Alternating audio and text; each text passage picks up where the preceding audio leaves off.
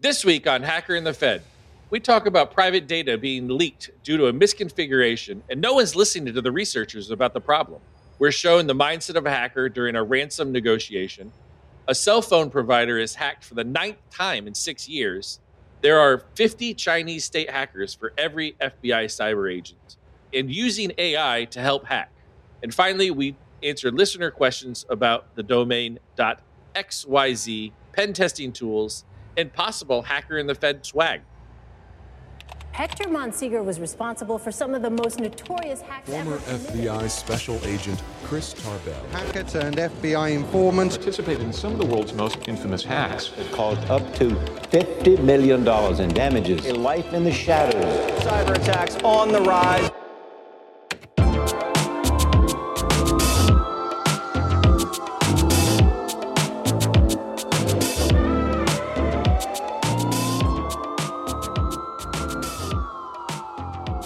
Welcome to Hacker and the Fed. I'm Chris Tarbell, former FBI special agent, now working my entire career in cybersecurity, founding partner at Naxo.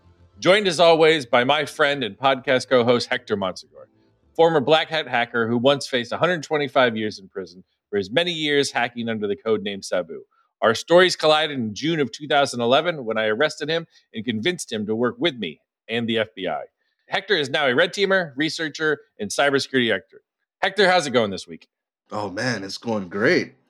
It's uh it's been busy. The weather's kind of crazy in New York. One day it's chilly, the next day it's kind of warm. But I'm all right. How about yourself? Yeah, no, my, mine's the same way. Like I'll leave the house to go head into work, and it'll be cold, and I have a sweatshirt on, and I'm by the time I get to work, it's uh it's pretty sweaty. So, Oof, ugh, that's no good. nah. So I don't know. I should I should probably leave clothes at the office or something. Who knows?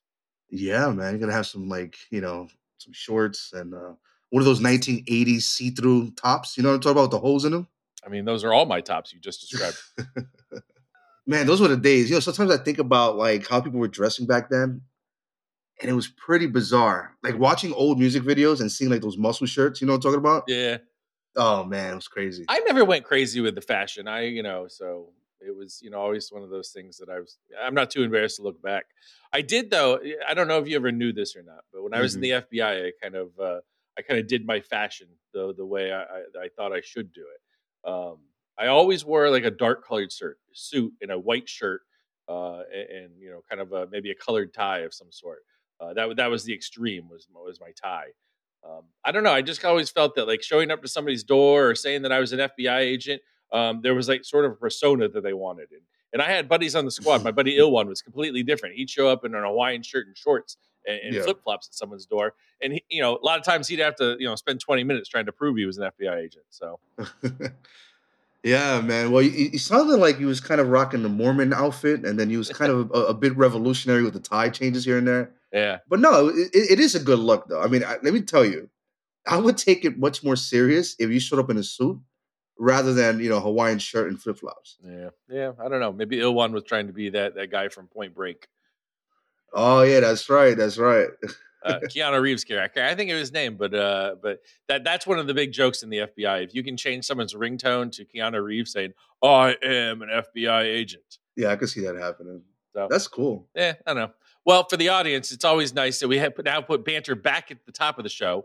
Uh, people, uh, we got a lot of complaints about people not ha- we're not having enough banter in the show. So It's not our fault. not our fault. We changed it. We tried it. We're going back a little bit. And I think uh, you know this week we're doing stories and uh, things in the news, and I, and I think Hector and I will. You know, we, we like to pick stories that have a little bit more banter in them and, and something Sure. that we can discuss. So let's jump into it, Hector. Let's do it. The first article we're going to talk about is uh, many public Salesforce sites are leaking private data. You sent this one over to me. What would you get from this this article? Well, it's a great story. Big shout out to Brian Krebs. He always has uh, you know great reads, and he does his uh, superb research, and of course, people that reach out to him and let him know of these kind of issues. Yeah, I mean, I uh, I'm not a Salesforce user. I'll be honest with you. Um, so I was I was a bit surprised that this was a thing. Um, I've read and experienced similar stories or similar scenarios where we may have had a clients that had like Trello, which is a great tool as well. And Trello boards you could make public, and theoretically you could search and find sensitive like roadmaps and data points or even passwords. So I knew that that was a thing for at least Trello but I had no idea that Salesforce was leaking information. And basically, the gist of it is just a just a quick one liner for the audience here is that you know when you're creating you know organizations within Salesforce, you can make some of the stuff, um, especially the uh, community websites, public. Now, some people may use those uh, community websites kind of like uh, you kind of use like a SharePoint, like a centralized place where you can store some information for employees, for example. But now, if those are public, then anybody can read them. And as you can imagine, uh, the kind of information that gets leaked from that must have been devastating to at least some organizations. Yeah, so I mean, really, what this boils down to is there's a thing called Salesforce communities, and and that's used to make a website. And, and part of the aspects of this website is you can either have you know private logins where the data is protected and you have to log in to see see specific things, or there's guest logins. And there was a researcher back in August of 21 who named Aaron Costello. I, you know, Hector and I always like to shout out to security researchers. So uh, Aaron Costello, good find on this one he published a blog post about you know this misconfigurations that allows people to log in as guests uh, but get the private information um, from there there's another security researcher named uh, Charan Akiri and i am horrible with reading names and i apologize if i mess that one up but uh, but charan built a program uh, who went out there and identified hundreds of uh, different organizations with this misconfiguration and Charan was trying to reach out to people and reach out to companies that had this this leak, uh, and no one would take him serious. No one would. You know, a couple people, uh, you know, got back to him, but nobody really got, you know, would, would, fix what's going on. And we're talking about he found flaws in the state of Vermont websites, uh, a Columbus, Ohio-based bank. Washington D.C. had five different public DC health websites that were had this misconfiguration in it, and just couldn't get out there. So you know this researcher went to Krebs and showed Krebs what the flaw was and how vast it was. And uh, and Krebs was able to put an article out. So hopefully, this causes Salesforce to fix uh, the issue and let the people knowing that are running these uh, Salesforce community websites uh, to fix this flaw. Yeah, and you know, sometimes a, a situation like this is it's hard to categorize, right? Because it's not necessarily a flaw; it's a feature and I could be wrong here. Again, I'm not a Salesforce user, but I'm assuming that when you're creating community sites, Salesforce gives you the option to make it authenticated only, and then uh, optional guest access. It's clear that you know what was what was the core issue here is that a lot of these organizations had created these community sites and actually had the guest access enabled, right?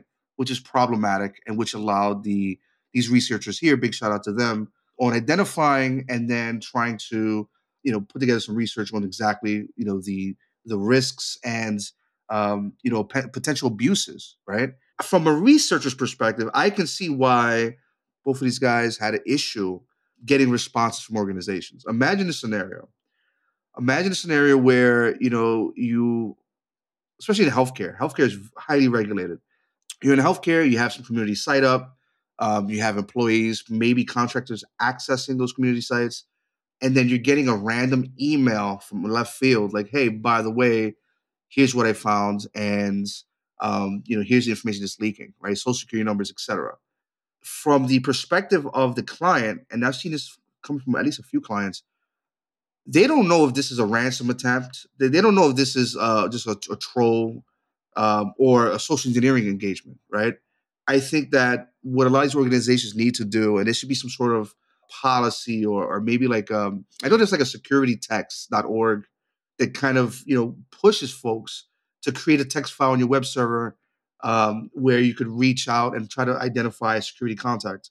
It's possible that the researchers reached out to the wrong people, hence a lack of response. I will say that's a huge issue. That was a big issue when I was in the FBI. We'd get in some information. I, I, I remember a case I got one time. Information came in, and it was a flaw in CBS's website, or, a hacker had been in there, or some some information where CBS's website was was vulnerable to attack or had been attacked. And I could not get a hold, as an FBI agent, of anyone over at CBS. I didn't know who to reach out to. I didn't find the right contact. No one would return my calls. And so, you know what I did? What? What did you do? I called Les Moonves. Nah, I I swear to God, I did. I said, "Well, screw this. I'm going to go right to the top." And I got I finally got a hold of his secretary. I said who I Mhm. was, and obviously she didn't. You know, uh, the, you always I said call Google the FBI, call back and ask for me. She did, and oh shit, did I get the right people on the phone? Um, So Mm. I went for trying to find some security guy over there that I could talk to, to talking to uh, Les Moonves and the CTO of CBS, and it forged a relationship uh, from there. From there, you know. So if they, you know, something came up at CBS, you know, they they needed the FBI, they'd call me directly. So it was it was it was interesting, but but this is a huge problem of when a researcher finds an issue of getting hold of the right people. Yeah, no, it's definitely an issue, and I, I've seen it a lot in out in the wilds. Even when I even when I was a bad guy, you know, or considered a bad guy, I would identify vulnerability in uh, a website or an organization that I found to be sensitive, and I'm like, you know, let me try to reach out to somebody. And even back then, it was worse. Like, who are exactly you emailing? Webmaster at domain.com info, right? Yeah, well now you at least have LinkedIn to try to find somebody, but but yeah, back then you didn't have anything like that. No, no, definitely not. So yeah, so I just kind of reading through this story. It seems like this is a feature. Maybe it's a feature that doesn't need to be a thing, or probably needs to take a few steps before it's being enabled. But a big shout out to the, to these both re, uh, both of the researchers for kind of like pushing it and getting it known out there. Um, I saw the story. I found it fascinating, and I'm I'm glad to see that uh, you know Krebs published it.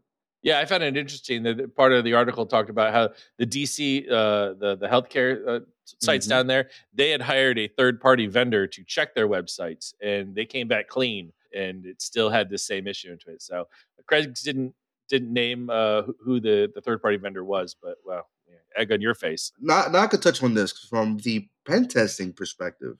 One of the biggest issues that I'm seeing, this is for everybody in the audience that that has to hire a third party pen testing company or similar. This is my message to you. Scoping is extremely important. And so if you have, let's say, an, a web application and you provide the, the I would say the URL and, and API endpoints to your third party pen testing company, and that's your scope, the only thing they're going to test, right? Like they're going to test within that scope, and that's it. They're not going to go beyond beyond scope because then that kind of uh, complicates the matter. It could be a legal issue as well. Now let's let's put ourselves in the shoes of the DC Health websites. They hire a third party vendor, uh, pen testing company. They say, look, here we have a community site. Uh, it's running on Salesforce. Cool. I've done pen tests against Salesforce in the past. And um, aside from, you know, maybe some mis- misconfiguration issues, the scope is very like bare. There's like there's not much aside from a URL. If they're asking for like a black box engagement, then I'm looking at a login page and that's it. So a black box that that's when you have no other information except for maybe you know, hey, this is our company website. You you have no other details, right? Exactly. So and, we could just kind of define what those are. So when you have a black box engagement, all you're providing to the uh, to the vendor, um, if any at all, in this case would be like a URL. Here's our community site. Figure it out.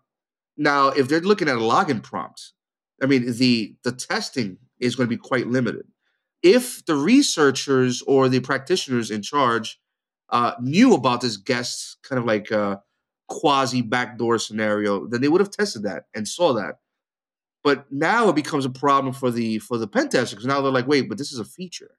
Are they aware of this feature? Is, is that part of the pen testing process to do a little bit of research? If I know I'm going against Salesforce, let's say I was going against this in you know late 22, it- you know, th- you know, Costello had published his blog in August of 21. You know, maybe you find it, maybe you don't. I'm not saying you know you you would find a, a blog about this, but but maybe do you research the product to see if they're what, what the community is talking about, or is it just you know using tools? No, no, absolutely. I mean, it, it depends on where you're at in your career. You know, if you're like an entry level pen tester, you're going to be using the burp suites of the world. You're going to be using um, different tools for auditing the web application. Um, you're going to use like uh, uh, brute forcing tools to brute force a web server, right? So you're going to go through all of that. But there's there's an element to the testing where some of it, uh, in fact, a lot of it will be manual. Can I log in with like a default credential? Like let's let me try admin at domain and password, password one two three four, whatever, right? You're try to forgot username or forgot password prompt. You're gonna see what kind of emails you're getting back. Um, are the emails sent from SendGrid or are the emails sent from like an internal mail server? Do the email headers contain um, the IP address for that mail server? What is running on that mail server? So you know, there's a lot of things to look at uh, from the pen tester's perspective. Now, I, I kind of want to go back to like uh, you know this this uh, this impromptu glossary here. So you, when you when you're approached by a client and they're asking for a black box engagement or assessment, you're getting no or to little information about the target. Maybe a URL, and that's that. Sometimes I have clients say, "Hey Hector, um, here's my domain. Figure it out." Right. So now I have to do DNS enumeration and I have to do SSL certificate enumeration, et cetera, et cetera. It's a little bit different when they're coming to you for a gray box or white box. The gray box is a scenario where they provide you enough information to engage the web application, but they still kind of want you to figure out the rest. And a white box is when they provide you full URL, full documentation, and even credentials to log into the application and you know engage. Okay. And there's different pros and cons for each one. Yeah, I, I, mean, I think we could dive deep into the whole pen testing world. I think we could go do a whole episode on it. So, and you know, what we should do. We should probably have recursion back on, and, and you, you, guys dork out about uh, about uh, pen testing because I know the audience has a lot of questions about you know how to hire pen testers, what exactly they're going to get out of it, and so yeah, let's definitely put that on the books as an as an upcoming episode. Yeah, let's do it. So the next article I sent over to you: hackers claim vast access to Western Digital systems. So there's a hacking group that broke into Western Digital. Western Digital is a uh, media; they make hard drives and flash drives and that sort of sort of thing. And they're demanding a minimum of eight figures in ransom. What I found interesting in this article is we're not hearing much about from Western Digital, but we hear a lot from the hackers. Um, and so it's definitely interesting insight into what was going on. They're claiming they stole around 10 terabytes of data from the company and that they're still in the company's system. Um, it seems like the uh, art, article, the, the author of the article, you know, had direct access to the hacker or someone claiming to be the hacker. Just interesting insight into, you know, why they think they should get the money and, and that sort of thing. So they decided not to use ransomware. They're just going to, you know, publish this information if they they decide. Uh, maybe that's a trend. Maybe we're going away from ransomware again because people are getting around it, and it's really just the exfiltration of data. Yeah, I mean, well, let's look at a ransomware campaign, right, or a scenario you have the initial entry, um, and that could be through anything, right? It could be through social engineering. Um, it could be through a USB stick. It could be through an insider threat. And that payload, um, you know, will do a whole bunch of different things. But the idea really is one, you know, can it leverage current privileges to get admin access on the machine, or can it move laterally? Okay. Now, once you get past that, the next step is identify sensitive files, encrypt them, and then of course exfiltration or exfiltration might come out first and then encryption. It all depends on how it's coded and you know what the goal of the attacker is okay? Exfiltration regardless of how you know whether the attackers went through a ransomware payload or they just sloofed around an internal network or a cloud service and just exfiltrated as much as possible the exfiltration is, is the is the part that hurts everybody and it hurts the organizations themselves because now you have to deal with the fact that one, you were breached. Getting breached sucks. But two, now you have your intellectual property and sensitive documentation in the hands of someone else. Now, where does that leave you? It leaves you in a situation where one, you know, you have to deal with, you know, the potential brand reputation issues that comes from an attack like this, regulatory issues. But then, of course, if we're talking about intellectual property, now we're talking about, you know, uh, potential business impact that goes beyond what, what's been discussed already. It, it's scary stuff, and breaches happen. Trust me, everybody gets breached. One of the things I found interesting is they're claiming to have, like I said, 10 terabytes of data. From a victim standpoint, that's a lot of data moving out of their network. But then also from the bad guy side, that's a lot of data to store. Like that, that that's going to be costly just finding a place to store that, right? Well, if you would ask me that, and that's a great question. But if you would ask me that question, you know, 10 years ago, the answer would be like, oh yeah, dude, absolutely. But now it's different. You have cloud providers just giving away storage in the terabytes. 10 terabytes? That that high? Trust me. If you create, let's say you let's let's say you find a cloud service that gives you one terabyte. Well, all you have to do is split those uh, exfiltrated files into 10 pieces and create 10 cloud accounts. And there you go. That's your 10 terabytes. That's true. But then you also have sites like, you know, uh, uh, Mega and a lot, in fact, a lot of threat actors use Mega or similar for exfiltration. Again, I, I liked the part where the the hacker's talking to the author, and you know he says, you know, we hacked into Western Digital to make money. Uh, but these guys aren't picking up our phone calls. They won't answer. They just pick up the lines and hang up. They've even, you know, gone to email the executives, um, emailing them on their personal accounts, and they're just not getting anywhere. So, sort of a, a an, an odd, you know, evolution of going to, you know, if the company's not going to deal with you directly, let's go to the media and try to negotiate through the media. I say it's odd, but I mean, you guys had a, a media head, right? Yeah, I mean, we had we had one guy that that kind of interfaced with the media. At some point, we all interfaced with the media in some capacity. Was that new to you guys having a, a media type, or, or had that happened in the hacking world in the past? I'm sure it's happened in the, in the hacking world in the past. I mean, even going back to like the the Masters of Deception versus Legion of Doom back in you know back in the days. You know, you had folks that were in the media kind of interacting with them on IRC or on BBSs trying to get interviews. I mean, books were written back in those days. So yeah, media, you know, journalists have interfaced with with you know bad guys in the past. It's not new. I mean, I'll be honest with you. If if these guys are listening to this podcast, and I hope they are, you know, you are you guys obviously have the skill set to do some amazing things. Even if Western Digital were to come back and say, you know what, we're going to give you, you know, a million dollars or ten grand or fifty bucks or a gift card, in the long term, that's that's that's that's nothing, bro. That's nothing at all. You could take the same skill set and build a business and retire early and provide for your entire family for a generation over. Cybersecurity is basically like the, a gold rush right now, regardless of how you feel about it. So yeah, so these guys are listening, man. The, this is not even worth it. Um, you know, yeah, if you would have reported it, uh, quote unquote, ethically, they may have given you a thumbs up, but you know, you could have used that to to to build out a portfolio for yourself and put that towards a business, right? So that's that's my take on it, and it sucks. And I'm sure Western Digital is sitting there with you know all sorts of attorneys and um, all, all sorts of vendors trying to figure out how they're going to move forward because 10 terabytes more than likely included firmware and intellectual property. So as a business, they're in a very bad, bad spot. Yeah, no, I, I, agree. These guys should be using their skills, uh, you know, for for good and and not not you know Eh, there, there's a lot of money to be had with these skill sets, uh, not on the criminal side of things. Oh yeah, one hundred percent. Hector, I don't even know what to say about the next uh, next article. Uh, I'll just read you a headline. So, T-Mobile discloses second breach of 2023. Uh, this one leaked account pins and more. This is our, you know, hacking the Fed's been around not not so long. Uh, this is our second T-Mobile's been hacked story. Yeah, I mean it's a big yikes. I mean, for a company that's in the telecom industry that we both know is highly regulated, um, the fact that uh, do you have a total on how many breaches they've had over a period of time? Two this year. The first one we we did that story, access 37 million customers, um, but it's been nine nine hacks or breaches into T-Mobile since 2018.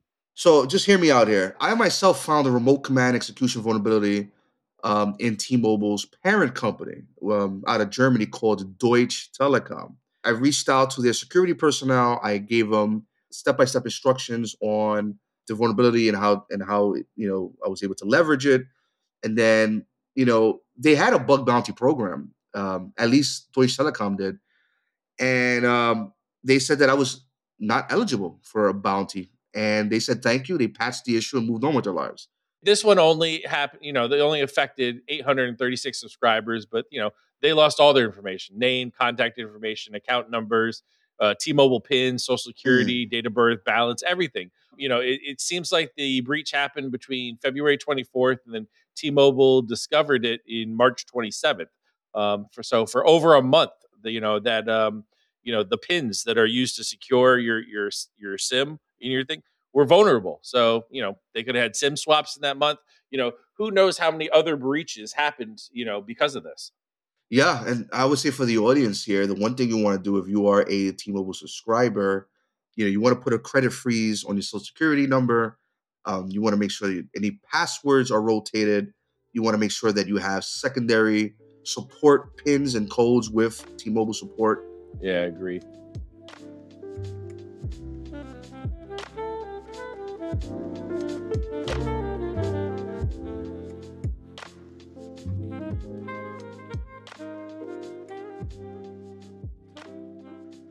The next headline is Chinese hackers outnumber FBI cyber personnel by at least 50 to 1, Wray testifies. Uh, yeah. And so, so Wray is the director of the FBI. Uh, he went before Congress and he, he's looking for funding for 2024 to expand the FBI's cyber um, division because of threats. Um, and he put out some, you know, some stats out there that people might not know.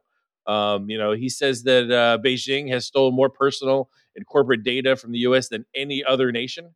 And one of his other quotes is, uh, "They've got a bigger hacking program than every other major nation combined, and have stolen more of our personal and corporate data than any of these other nations, big or small combined." So he's saying China is more dangerous than all the other nations put together. Yeah, I believe it. When you compare uh, Russia's operations and the, the way they kind of deal with cyber, um, or cyber operations rather, versus like China, yeah, you might you might have um, you know different agencies in Russia that may you know may collect information, may collect intel, they may do different things, they may even be uh, on the offensive. But a, a lot of what you hear, especially from the community, is that they work sometimes in tandem or even ignore bad actors within Russia, and sometimes they work together. Okay, we've heard many stories of that happening. Where in China, it's more of no, if you're going to do this, then you're going to be part of the military. You're going to be part of the Chinese government, and that's a major differentiator. I don't know. I read this story and, and I see what Wray Wray wants to do, talking about other things. I don't know if it's money well spent. Should the FBI get more people? Absolutely. But you know, 200 more cyber positions, yes, that's absolutely needed. Uh, but to compare the two things, uh, you know, the FBI is reactionary. You know, something happens and we investigate it. You know, something happens and you know, or we're trying to, you know, expose, you know, ch- the Chinese hackers and something. You know, I personally think we need more people defenders. We need more cybersecurity experts out there, um, def- you know, putting defenses against this. Um, to just investigate Yeah. it and name and shame because you know we, we can't really arrest people over in China. There, there's not nothing's going to happen if if you try to arrest put out a, a an arrest warrant for a you know a Chinese government official. Yeah, no, I, I completely agree. Like, yes, you know, hire more um, cyber positions at the FBI, fantastic. But this is something that you know is um, you know part of a, of a much larger problem. There are several, and we've discussed this in many episodes and many podcast episodes here. And, and it's just not one singular issue, right? There's like kids in high school are not getting taught cyber or cyber hygiene or security concepts before they get into college where they have the, opportunity to maybe apply for a cybersecurity program or certificate. Okay. Then you have organizations that some are legacy, some are new, that they're not regulated. They don't have to deal with this. And if they get hacked, they get hacked. It is what it is. In some states, there's regulation. In some industries, there's regulation. But there's nobody really saying, like, hey, by the way, step your shit up, step your game up. Because the reality is, we all play a part in the overall security posture of this country. And this applies to every other country that that's that you know our listeners are in. You know, if you're in Ireland and you're listening to this, uh, the same applies to you, and the same applies to your your national security.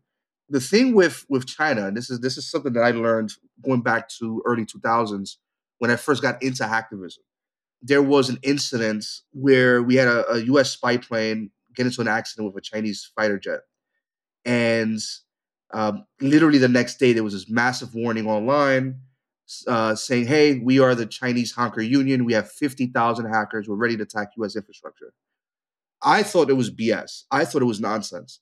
Until like you know, a couple days later, we've seen dozens and then hundreds and then possibly thousands of websites all running IIS, Windows, uh, Microsoft IIS, um, that were getting defaced and compromised and or just completely deltried or deleted. And it was it was fascinating to see the number of people involved in something like that. I bet we're getting a message. People don't know what Deltree is. well, this is a command. If you're Windows, I'm not a Windows user anymore, but back in the days, I used to use Windows, and there's a command on it called deltree. It's basically delete tree, and it would delete like a tree of folders or you know uh, directory structure. So yeah, you know you would have somebody break into your system and run Deltree on a bunch of sensitive folders or directories, and just like destroy the system. Kind of like how we have wiperware now. You know, how wiperware is kind of like you know the big ugly bully brother of like the ransomware where all the wiperware does is just it just executes and immediately starts to destroy your system uh, that's kind of what people used to do manually with the deltree command and similar So one thing I found interesting looking through what Wray was saying to, to Congress is um, th- this quote is we're investigating over 100 different ransomware variants, each variant with scores of victims, as well as a host of other novel threats posed by both cyber criminals and nation state actors. You know, based on what the articles we're seeing out, the the ransomware is coming down and the, the encryption keys coming out, it really does seem like that that ransomware has become a huge target of the FBI you know, it's one of those things that has been effective for these bad actors, and they've been able to scale operations. Um, if you were to go back in time when ransomware, I mean, ransomware is old in concept, but we're talking about like maybe let's say five years ago when ransomware engagements were were becoming more successful. People were actually paying these ransoms. You know, back then it was just like, eh, whatever. It's a one off here and there, but it scaled dramatically once people started paying and the bad actors were like, hey, wait, we could turn this into a business, right? Now, once you have like a SaaS product version of this, it totally overtook many of the other threats that are out there. So I, I understand the motivation. I completely get it. This is why I'm a big fan of CISA. Uh, we've talked about CISA all the time here. They're constantly pushing out security bulletins, letting people know, look, um, there's a, there's a major you know vulnerability that's being exploited. Here's what you need to do. Here's who you need to contact here are next steps. And if you need training, sign up for a training program, whatever, right? But yeah, it, it, it's tough because when you look at a country like China, I know I'm rambling right now, but when you look at a country like China, information to them is gold. Okay?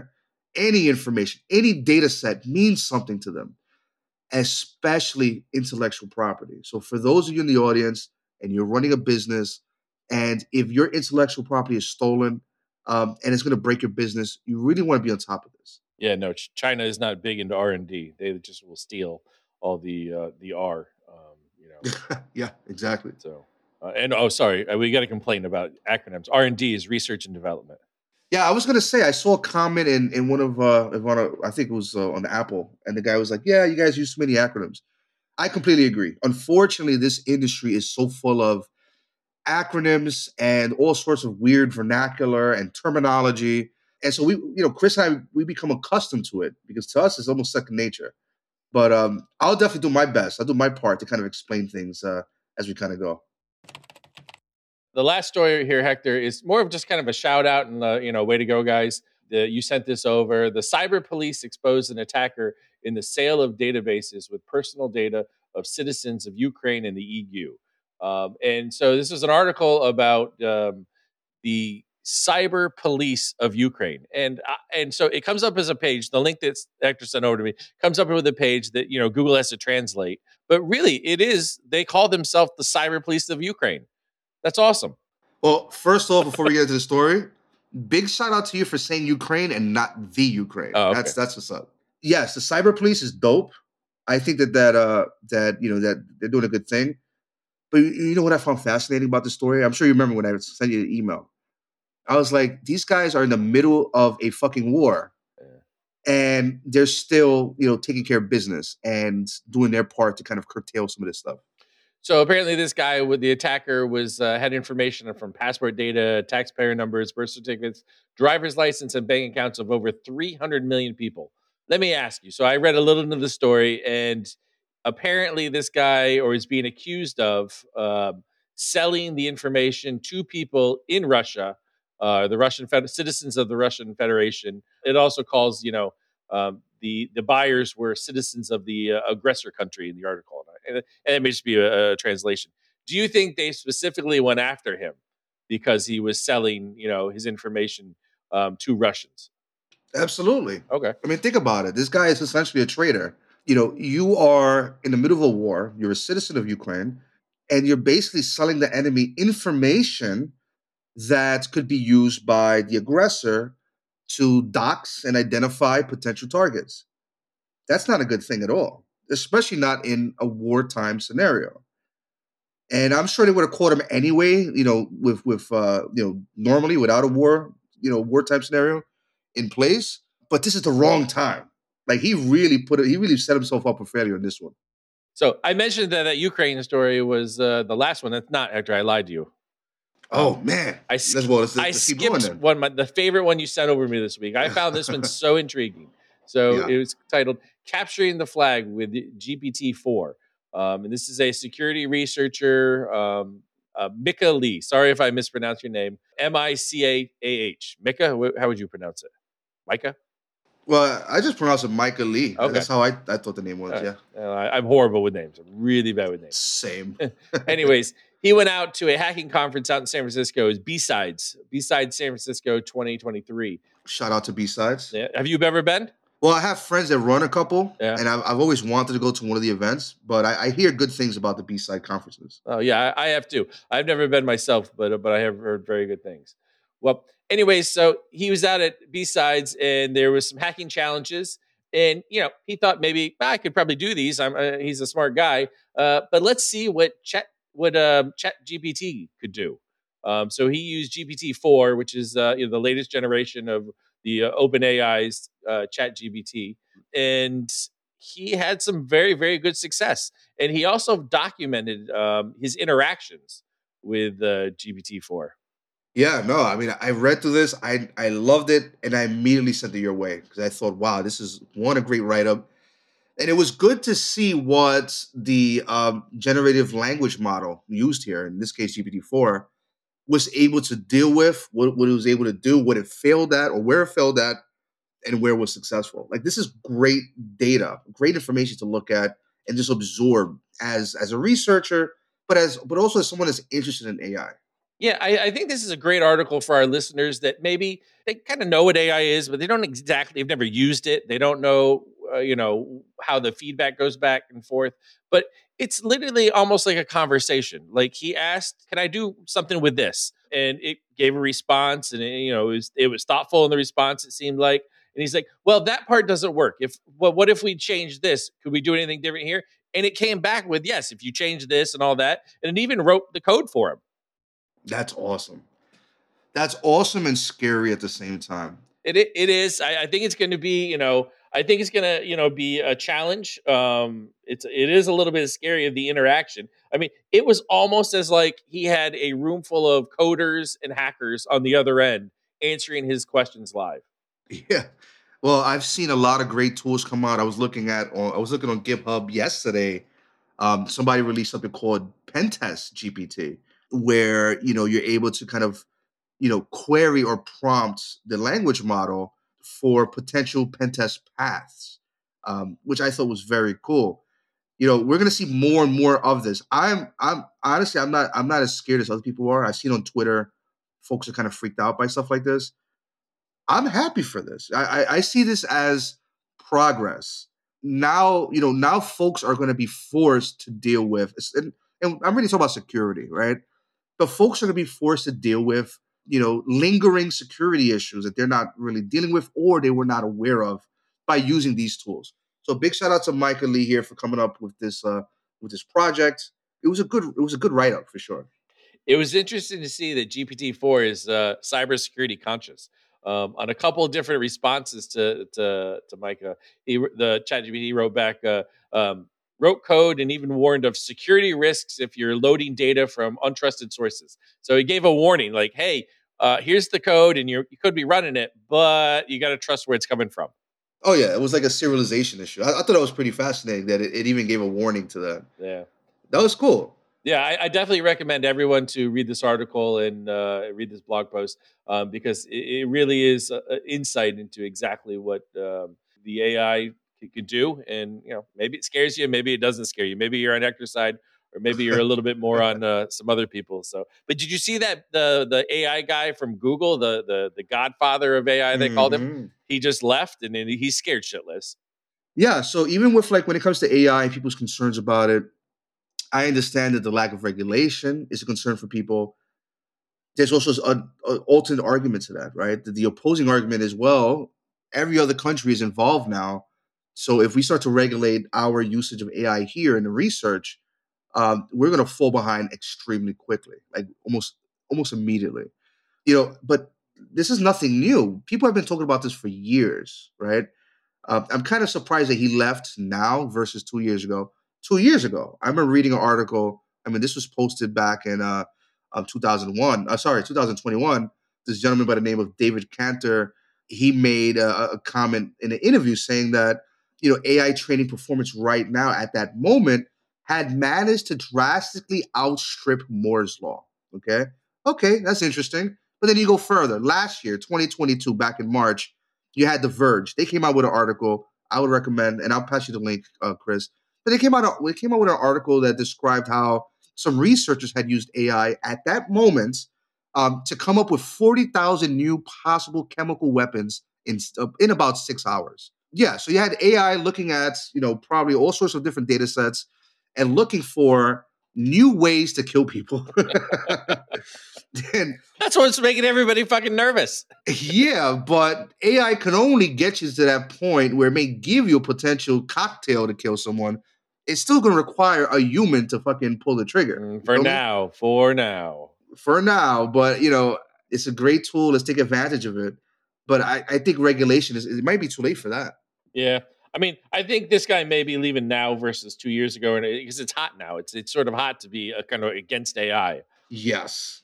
Well, you know, the funny part is, and this is just me being cynical, so I apologize for the audience. Just bear with me. I feel like anybody that's, that's, that's probably going to downplay or, sorry, kind of contradict or counter AI now are probably going to get involved in it and make their own products. uh, and say, hey, look, here's my language model, and it's totally safe, and it's slightly cheaper than you know uh, OpenAI's um, um, you know uh, iteration. So yeah, it's it's going to be an interesting next few years. I know that there was a um, like a famous, I would say, the year of singularity. Have you heard that, Chris? I have. Yes. The estimated year of singularity is about 2045 to 2050. I think we're probably going to reach that by next week. at this rate, definitely. Yeah, at this rate, for sure. All right, Hector, those are great stories. I enjoyed talking to you about them. But now oh, let's yeah. answer some listener questions. Let's do it.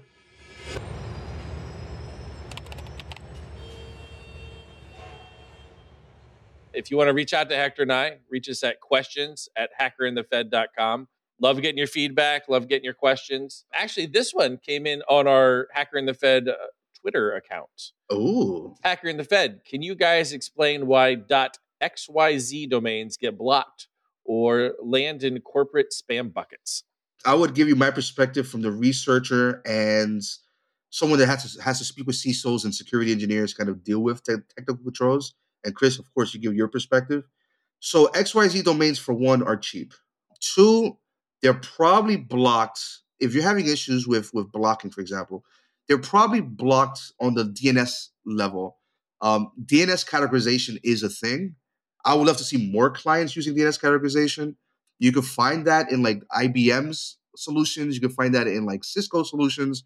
But basically, what categorization does here is it has, you know, whatever product you're using may have like a historical data sheet um, or some sort of database domains that are categorized. For example, Amazon.com may be considered an e-commerce site, while AWS.Amazon.com or similar may be considered, you know, a utility, right? Now, when you when if you're in a corporate network and you try to reach out to one of those sites, your DNS query is going to go through that system and it's either going to allow you or block you. Okay. Um, if there's a rule within that those uh, those databases or software that says, look, we're blocking all XYZ domains or we're only accepting .com and .org and .net domains, then that also explains the blockage. It may not be specific to DNS categorization. It could be specific to a, a rule-based system. Now, since XYZ domains are so cheap, a lot of people have bought them for scams and spams.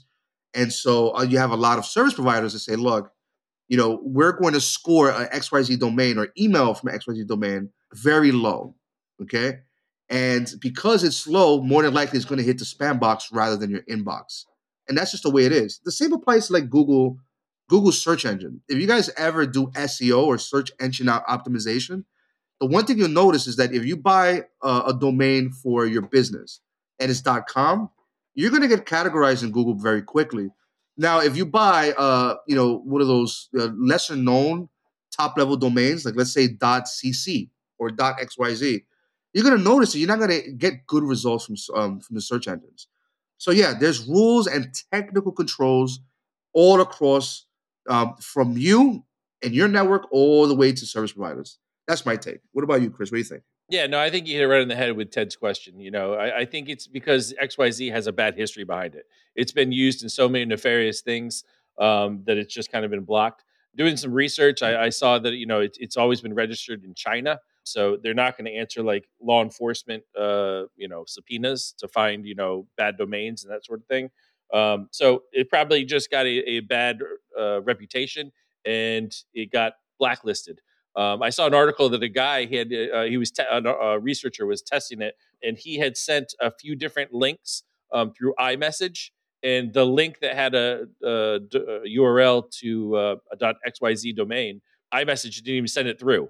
I don't know if that's still true. Um, Interesting, but yeah, it was, it's you know it's be, even being blocked on there be, just because um, the historical you know data behind it. You know, so associated with with with cyber criminals. And I did notice also a lot of uh, crypto spaces moving over to .xyz. Yeah, absolutely. But you know, there's something you said right now that's interesting to me. Um, a lot of those services like WhatsApp and you know Facebook and so on, when you're messaging people back and forth, these services usually include a link scanning system, kind of like by proxy. So when you send a link, let's say you have a super secret link and you send it to me over WhatsApp, or maybe not WhatsApp. Let's say uh, uh, let's think of a better a better example. Let's say what's the Microsoft one for for oh Skype. There you go. Uh, you send a message through Skype that has a super secret sensitive link. If you notice, if you rather if you monitor your access logs for that web server, you're going to notice that there's going to be a Skype IP address hitting that link before you even get access to it, before you even click on it.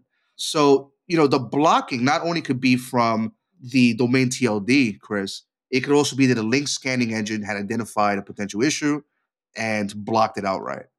So there's there's a lot of stuff happening in the back end. That's kind of my point of kind of giving you guys this breakdown.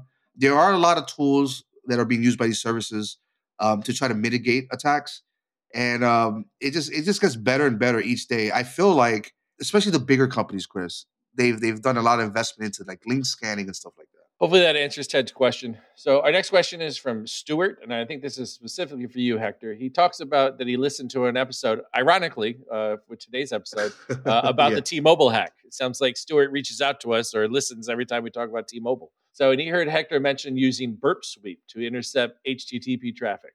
Uh, his question is, what's the advantage of using a tool like Burp Suite instead of simply using the network tab on your browser?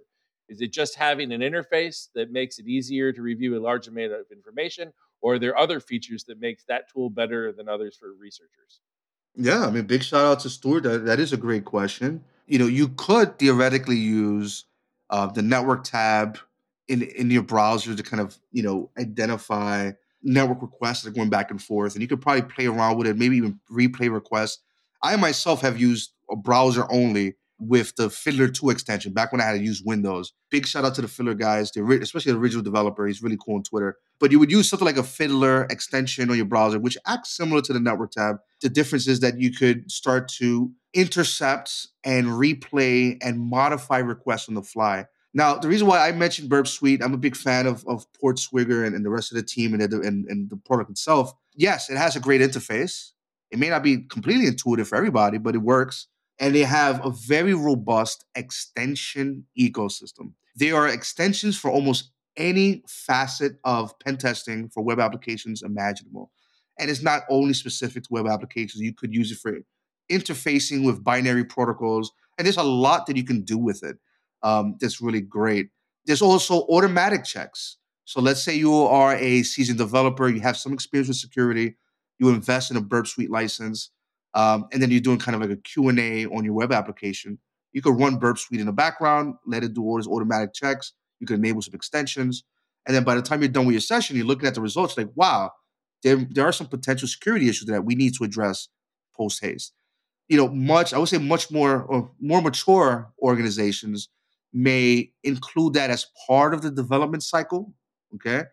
Um, or they may use static analysis tools or inter- interactive analysis tools, which are very cool. Shout out to Compass. And there's there's a lot of there's a lot of great tools out there. But yes, Burp Suite is dope. Um, yes, it is expensive, but I could re- I would recommend that you use the Community Edition. It works and it's free. So, actually, that was a great question from Stuart, and uh, I think you brought that up. That it was such a great question from Stuart. Um, you may have I know, where you, I know, I know where you're headed. you son of a bitch. So, Lucas from the UK Uh, he sent over an interesting picture. Um, and it was a design he put up and put on a shirt that says, "That's a great question." Um, apparently, your catchphrase is catching on. So, let me ask you: if, if I get a shirt that's made up that says, "That's a great question," would you wear it? Absolutely. Oh, perfect. And, and a big, wait, a big wait, wait, shout- wait. Was me asking that a great question? That is a great question. but I'll, I'll say shout out shout out to my boy Lucas here. I mean, I you know it's funny because when I when when I first started doing public speaking and and just interfacing with people in general, I always had a fear of like fucking up or being repetitive, you know. And I I, I spent a lot of time trying to avoid that. But you know what? This works out, and I'm glad the audience likes it. I'm, I'm glad they're not roasting me too bad, you know, over the uh, the use of that phrase. Dude, So, I, I think people wanting to wear merchandise with you with a catchphrase as yours on it is a flattering. hey, I- I'm flattered, man. Shout out to Lucas. Yeah, for so- sure. So, Lucas and anybody else out there. So I will tell you that I have some catch some uh, hacker and the Fed sweatshirts. I have some pullovers. I have I have a North Face jacket uh, with, with it on there. It's it's it's nice. So I sort of pimp the product when I'm out there. But if the other people are interested, you know, might be something we might think about doing. So just reach out to us at questions at hackerandthefed.com if that's something. Uh, if merchandise is something that you guys would be interested in, so we'll gauge the audience. If there's a large enough response, we'll probably put something together. And I do owe Hector a hat. He ordered a Yes. uh, flat rim uh, black hacker and the Fed hat. So Listen, you got to represent. I'm with it. I'll get it to you. I promise. Last question is from Mhm. uh, Victor from Denmark. And I will say, Victor was one of the people that also wrote in and loves our banter. So I'm glad we were able to add it back to the top of the show for you, Victor. Victor said he saw on TikTok about a mother uh, that said she had a scam call coming in from a voice model of her daughter crying. Uh, and a search of the web told Victor that it, it seems like it's a new tactic. He was wondering, can you fight these attacks? Hector, have you ever seen anything like this? Uh, some social engineering to make it think like it's a family member? I've heard or or read that some of these attacks may be taking place. I can't imagine that folks are going to use this uh, or AI for social engineering 100%. I mean, look, we're still, we, 30 years later, we still have the password problem. Okay.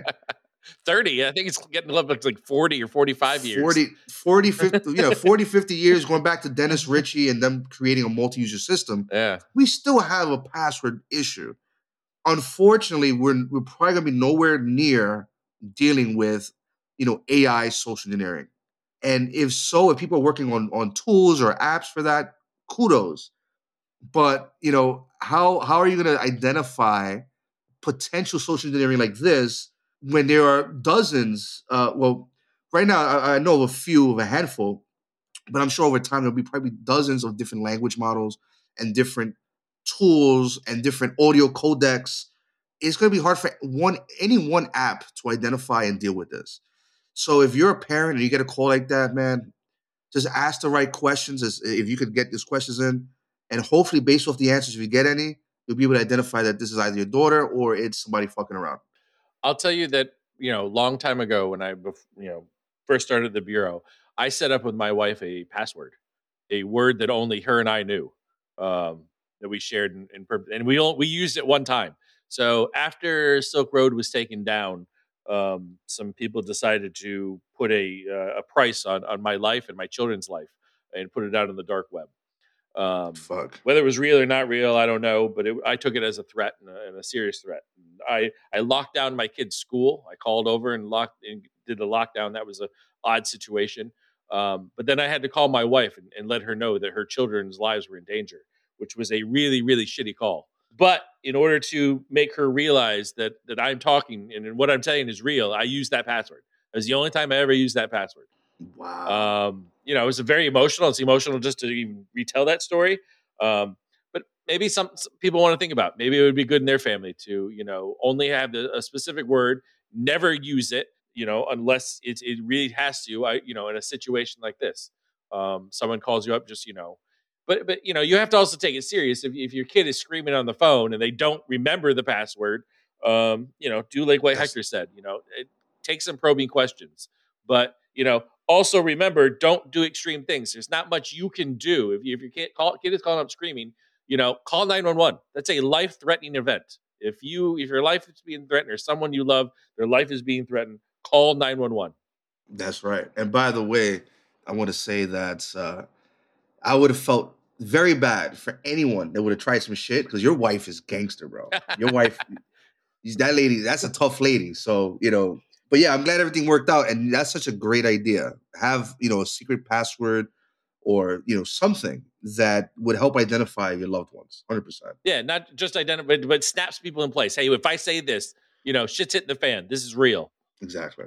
So, you know, it's good to have. Victor had one more question. He says, It seems like AI researchers quickly found ways of using GPT 3 and 4 to create viruses. Very fitting for this episode. Uh, is this something that the FBI and agencies are looking at? And how do you think it's going to change and, and treat the landscape? I, I, I think we covered the landscape stuff, but I can tell you for 100%, US government law enforcement agencies are definitely looking at this. I have uh, been contacted in the last week about uh, about this from very high ranking US government officials. Yeah, and the one thing I'll say, this is for the audience. I mean, look, I I, I myself have fun with ChatGPT and similar. You know that law enforcement is gonna be watching this shit. You know, you know at some point, if someone starts uh, querying and prompting ChatGPT for instructions on how to make, you know, a new chemical weapon, and it just so happens that that compound was used in an attack, trust and believe me, your ass is grass. Like, you know, this is not a joke. You know, it, it's it's cool to interface with these kind of uh, technologies. But yeah, I, I think, and, and, Chris, you know better than I, but I'm pretty sure I, w- I would have assumed the FBI is looking at this. Yeah, the 100 percent they are. But you know, I, I, will say why why Victor would question something like this. So the evolution of like the FBI and law enforcement. You know, I came onto the squad in New York, and it had just become a cyber squad. You know, cyber was just spinning up. We were at the biggest field office in the FBI, New York, just starting to have cyber specific squads. You know, and cyber division and that sort of thing and you know, it took uh, you know a guy in my squad, this guy Ilhwan Yum, to bring. He was the very first law enforcement officer uh, in, in the federal system to even discuss cryptocurrencies, and they had been out for three or four months. So historically, you know, the FBI wasn't great about, you know, hey, let's look at a new thing and look how much crypto has changed, you know, cyber and cybersecurity. You know, we talked about ransomware and paying ransomware. You know, that's cryptocurrency. Um, you know, it's not the immediate reaction. You know, now there's cryptocurrency squads. There's whole de- departments in in DOJ um, that that just looks at cryptocurrency. But I'm going to guess that you know the five, six, seven years it kind of took law enforcement to get on top of cryptocurrency. It, it's really sped up. I mean, we talked about how fast AI is moving. You know, law enforcement is moving at the same speed. I can tell you for a fact there are a, a, a more than a few people in law enforcement looking at AI right now and, and how it's going to be used uh, against uh, American citizens. Wow. Yeah. No, that's that's serious stuff. You know, and I got to tell you, man. You know, now that I, I, sit here and I listen to you, kind of talk about this and get your perspective. You know, I wonder if, if we're going to see any improvements in the landscape or or even how people deal with security in general. We saw that you know a couple days ago, Google came out with um, the deployment of passkeys, which, by the way, if you guys have Gmail accounts or Google Workspace accounts, definitely take advantage of the passkey system if you don't have a security key. Okay, pretty solid. Now, I, I like to see improvements. That's why that's why I'm open to like new technologies, Chris. Right. That's why with AI, I'm not I'm not scared of it. I, I want to see it do and and perform and do great things. But I hope that organizations start taking their security serious and you know start to to include a lot of these concepts in their own personal lives. You know what I mean? There's a lot to learn from it. And again, this industry is so young still that we probably have, well, I, w- I was about to say unfortunately, but Chris, I think unfortunately for us, we probably have another 10 years of nonstop discussions on this topic, you know? I think it'll keep the podcast alive. Yeah. Yeah. we, we, will we'll, we'll be like old men still talking about cyber issues.